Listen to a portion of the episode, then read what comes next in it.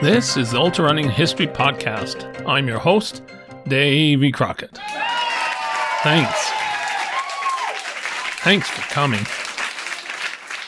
This is episode 137, the eighth part of the Grand Canyon Rim-to-Rim series. I recently published my book, Grand Canyon Rim-to-Rim History, which included many newly discovered stories that I had not previously included in this podcast.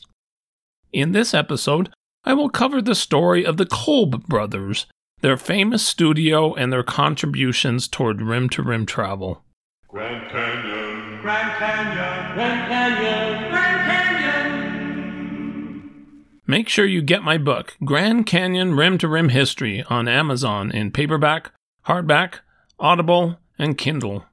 260 pages packed with more than 400 historic photos to enhance your next run in the Grand Canyon. Mm-hmm. Run, come see what this river has done. Carve the walls of Grand Canyon with the colors of the rising sun. No Grand Canyon rim-to-rim history can be complete without mentioning the Kolb brothers, who maintained a photo gallery on the South Rim for decades. The two were among the very first to accomplish double crossings of the Grand Canyon and did more exploring of Bright Angel Canyon and its side canyons than anyone of their era. They were early guides for those who wanted to cross, and knowing the canyon well, were involved in many rescues and searches for missing persons in the inner canyon. But they were best known for their daring antics to obtain spectacular photos in places others had never seen before, and they mastered the selfie 120 years ago. Ellsworth and Emery Kolb were born and grew up in Pittsburgh, Pennsylvania during the late 1800s. In 1900, at the age of 24, Ellsworth went west to see the world. First, he worked putting up telephone lines in Colorado, and then operated a snowplow at Pike's Peak. He had plans to sail to China, but went to view the Grand Canyon first and then didn't want to leave. He first got a job chopping wood at Bright Angel Hotel, and was soon promoted to a porter. After earning money for a year, in 1902 he sent money back home to bring his adventuresome younger brother, 21-year-old Emery, to join him at the canyon. Emery, who had been learning photography, arrived at Williams, Arizona, 60 miles south of the South Rim, on October 10, 1902, with only his camera, harmonica, guitar, and the clothes on his back. While waiting to catch the train to the Grand Canyon, he went into a photographic store that was up for sale. The Kolb brothers saw the opportunity ahead of them and bought the gallery for $425 on a payment plan. It was described as a little, quote, clapboard shack. They advertised to take interior photos of homes and took group photos posed against a painted scenery, but surely there were better photography opportunities. They wanted to establish a photography business at the canyon to take pictures of mule parties. In October 1903, the Kolb brothers were allowed to establish a full-time gallery at the canyon with a business arrangement between Ralph Cameron, who controlled the Bright Angel Trail and other facilities at the canyon. They initially set up a photography tent near the Cameron Hotel. Emery recalled decades later. We came to the canyon with no tents, slept on the ground in October, and it was mighty cold. Our first dark room was a blanket over one of Cameron's prospect holes. We had no water to wash our pictures, hauled water from a muddy cow pond 11 miles out in the woods. We would wash our pictures by hand in that muddy water, give them a final wash in clear water, packed up on burros 4.5 miles out of the canyon from Indian Gardens. The brothers closed the Williams Gallery and on December 12, 1903, tore it down and shipped the lumber to the South Rim to be used by Cameron to build a barn. Cameron had set up a toll gate at the trailhead of Bright Angel Trail and charged $1 to use the trail. In 1904, he allowed the Kolb brothers to put up a studio next to the toll station where they could take photos of mule trains and offer them for sale. It was reported, "It stands at a dizzy height, right on the edge of the precipice, and a fine view can be had from the windows on the canyon side of the building. It is to be nicely fitted up with a reception room and living rooms." There was a window in the building facing the trail. When a mule wrangler brought tourists to the trailhead, he would ring a bell on the building. One of the Kolbs would open the window and take pictures. On October 1904, Emery, age 23, made his first trip across the canyon and back, which that year was a very rugged and difficult journey that involved swimming horses across the river. He went on a hunting trip on the North Rim with Sid Farrell and Clarence Spaulding, both employees of Cameron. The Williams newspaper joked, "Some fear that they may stray too far and join the Mormons. Then we would be minus 3 good men." Farrell had made his first double crossing back in 1902 with James S. Murray, the first known persons to accomplish the journey back and forth before there was a trail up to the North Rim. During June 1905, Emery went on a long photography trip down into the canyon. This began 9 years of detailed exploration and photography of Bright Angel Creek and side canyons. In 1906, the photography work was so intense that Ellsworth decided that he needed a long rest and went to California for a couple months. He went to view Yosemite Valley for the first time. The place was pretty deserted because of the very recent horrific San Francisco earthquake. On October 17, 1905, Emery married Blanche Minnie Bender in Prescott, Arizona. He brought her to the canyon and they moved into a tent. Blanche ran a gift shop at the Kolb studio and did the bookkeeping for the business. In 1906, they built a darkroom building at Indian Garden, now called Havasupai Gardens. Most of the material for the building was brought down on burros, but large pieces needed to be hauled down on the Kolb's backs. One day, Ellsworth made 3 trips on foot, carrying 2 beams measuring 16 feet long each trip. Before water was piped to the South Rim in 1934, the Kolbs had to process the film in this darkroom. Emery recalled, "For 32 years, I photographed the mule parties that left the rim each morning. Then I would run down the trail to Indian Garden to process my film, then run back up again. It took me an hour down and nearly 2 hours up. I once made it in 55 minutes. I loved to run. I ran everywhere. I thought nothing of running 30 miles a day. I was very proud of my legs." In September 1906, Emery led a group of hunters across the canyon to, quote, "bring in deer from the Mormons." Mayor Joe Atwood of Williams was in the group. Also that year, they made an eerie discovery above Bright Angel Creek. In one of their jaunts in 1906, the young explorers hiked a trail halfway up the granite to a turn and made a startling discovery of human remains lying on a ledge with its head resting on a rock. It appeared the men had pulled his overcoat tight around him and gone to sleep. Judging from his clothes, he was a prospector who had wandered into the canyon alone and probably became sick and died. He carried no identification, but in his pocket they found a Los Angeles newspaper dated 1900 and a pipe and a pocket knife. In December 1906, Ellsworth and Howard Noble came to Rust Camp, now present-day Phantom Ranch, returning from a hunting and photography trip on the North Rim. Kolb took photos of the camp, and they stayed overnight. The next day, Dave Rust helped them swim their horses across the river. On June 9, 1907, Emery and Blanche had a daughter born, Edith Blanche Kolb. For years, she was the only child that lived at the canyon and was taken down into the inner canyon with her parents on a burro with carrier boxes, one for Edith and the other for the family dog, Rags. A new cable tram across the Colorado River, built by Rust, became operational on September 21, 1907. The first passengers cranked over by Rust were Ellsworth, Lida Belville, and Rose Evans, two young ladies who were working at El Tovar Hotel. They spent the afternoon playing in Bright Angel Creek.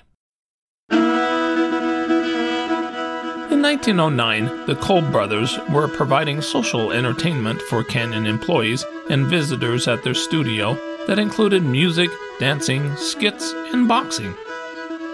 The whole affair was one of the liveliest and best ever held at this place.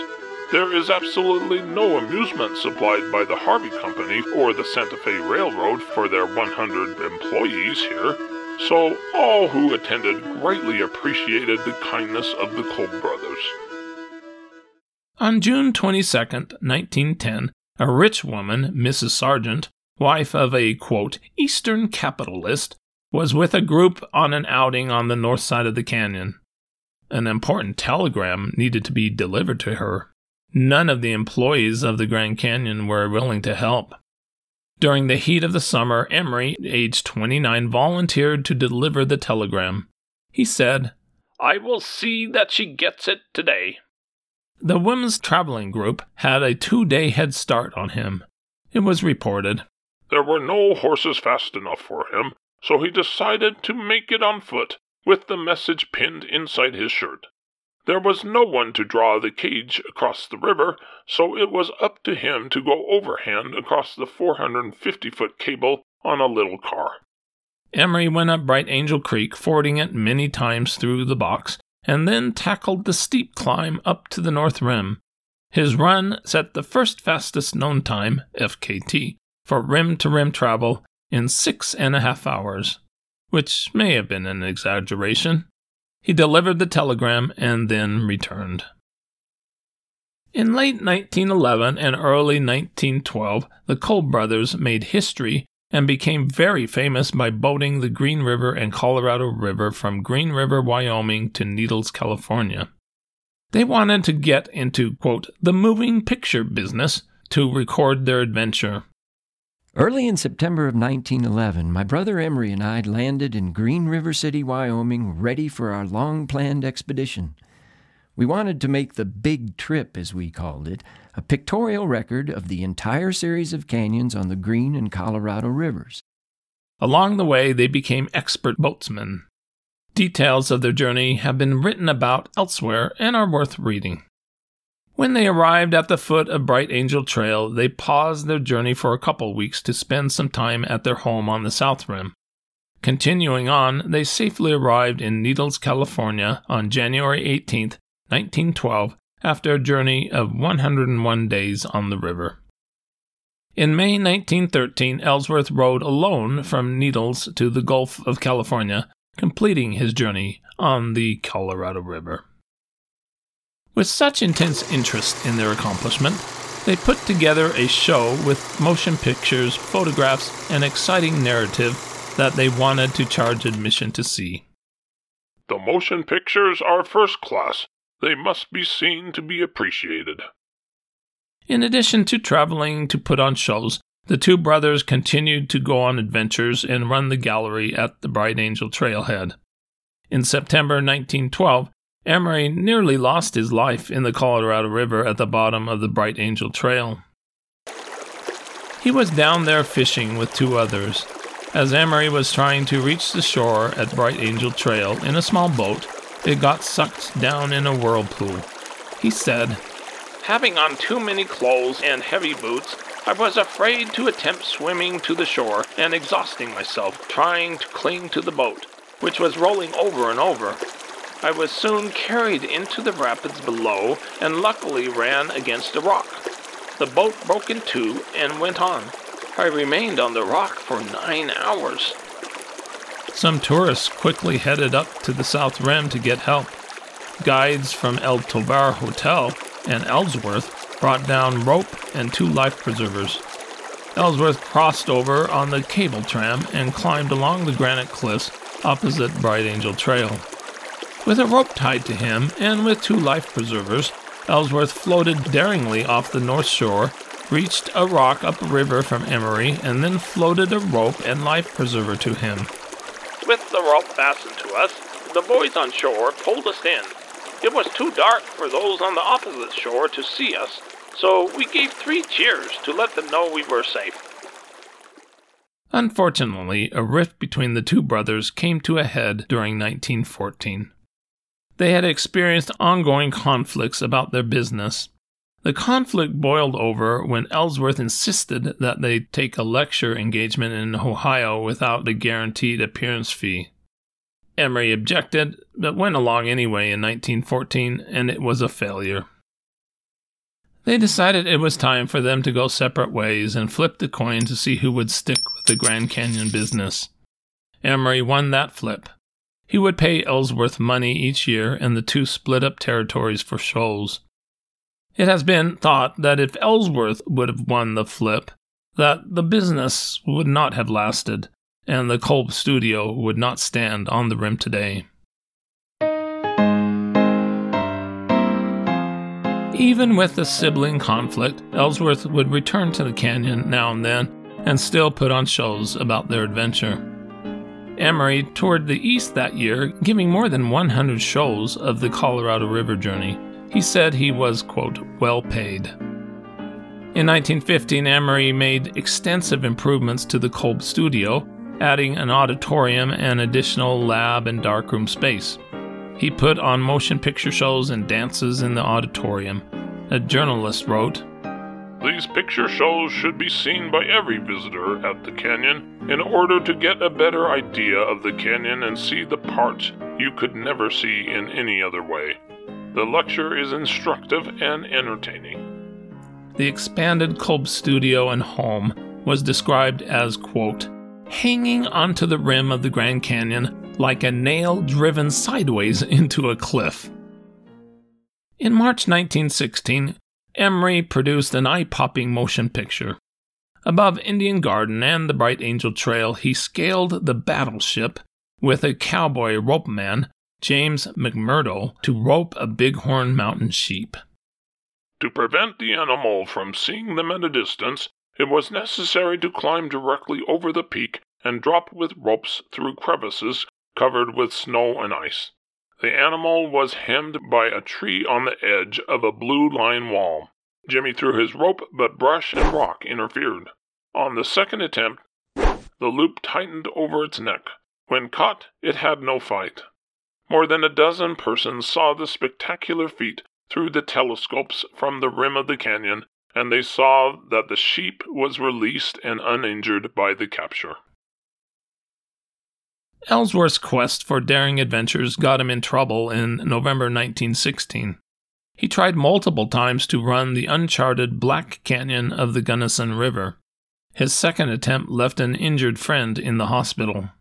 On his third attempt, he went alone, with only a few provisions, and was not heard from for 8 days, causing a search to be started. The next day, Emery received a telegram from Ellsworth at Montrose, Colorado, that said he was fine.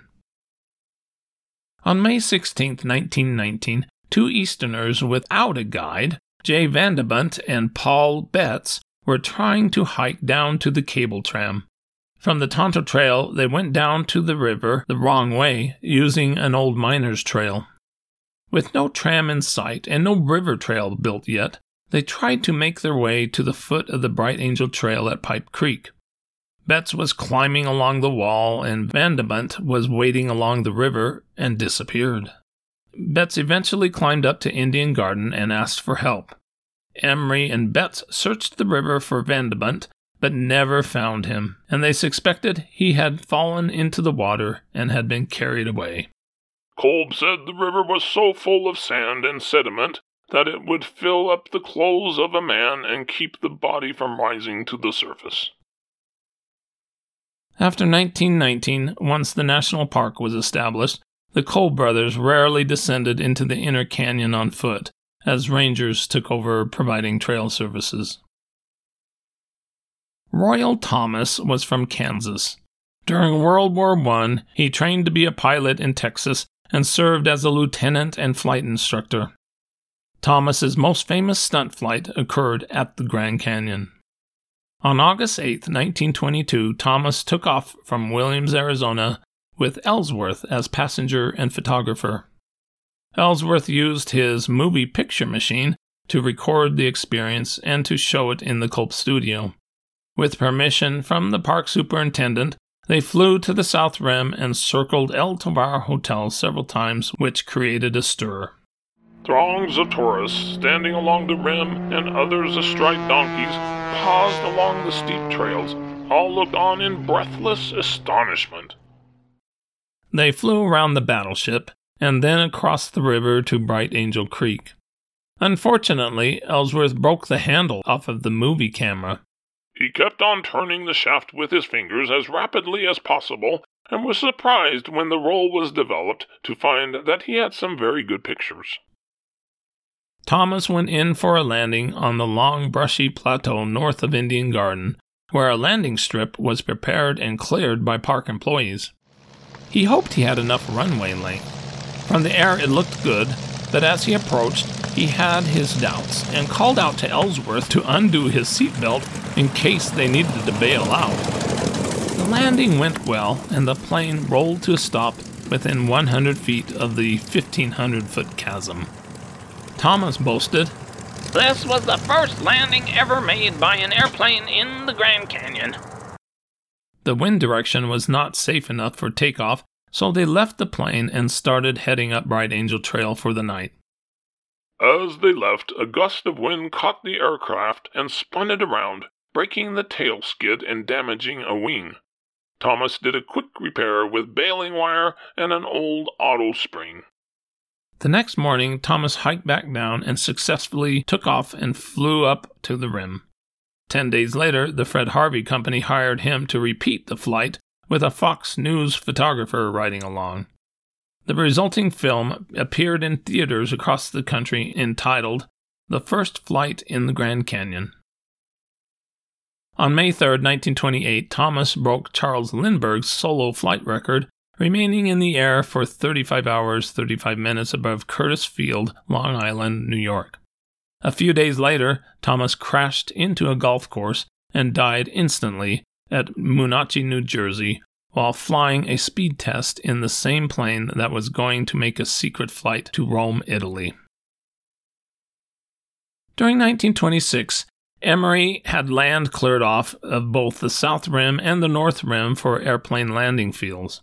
On the South Rim, it was about 4 miles south of the rim and named Kolb Field. The strip on the North Rim was at VT Park, near today's Kaibab Lodge, about 12 miles from the canyon. Emery said he planned to buy a plane to provide passenger transportation rim to rim.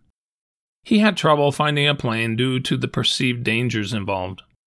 Within a couple years, he sold his landing strips and equipment to John Van Zandt, who established the Grand Canyon Scenic Airways, Incorporated. In 1924, Ellsworth sold his remaining interest in the coal business to Emery and moved permanently to Los Angeles, California.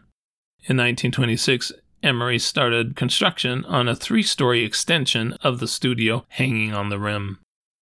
Starting in the 1930s, both Kolb brothers settled down more, Ellsworth mostly in California and Emery at the Grand Canyon, where he showed his movies, gave local lectures, and put on social events. In April 1951, Ellsworth, age 75, was hit by a car while crossing a crosswalk in Los Angeles and suffered 2 broken vertebrae in his neck. He recovered well, but on January 9, 1960, at the age of 83, he died in Los Angeles. He was buried in the Grand Canyon Cemetery. In 1960, Emery was recognized as being the oldest, age 79, and longest resident, 58 years, at the Grand Canyon.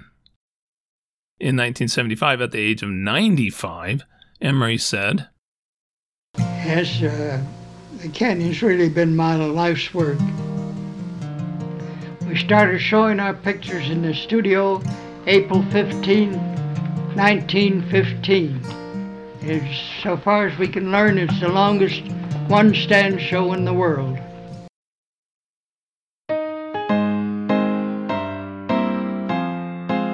He estimated that he had photographed 1.5 million mule riders and said, quote, "I guess I've taken more pictures of faces and mules than any other living man." In 1976, Emery experienced a number of heart attacks and died on December 11, 1976, at the age of 95. The studio ownership went to the national park, which had not been keen on the building because it did not match the other architecture in the park. But an antiquities law required that any building 50 years or older had to be preserved, so it still stands today as a museum, gallery, and bookstore. More than 65,000 Kolb images are preserved at Northern Arizona University in Flagstaff, Arizona. Ellsworth and Emery Kolb were among the greatest pioneers of the 20th century Grand Canyon and introduced its wonders to millions of people over more than 70 years. Their work has led rim-to-rim hikers and runners step back in time and see the evolution of the canyon trails that we know and love today.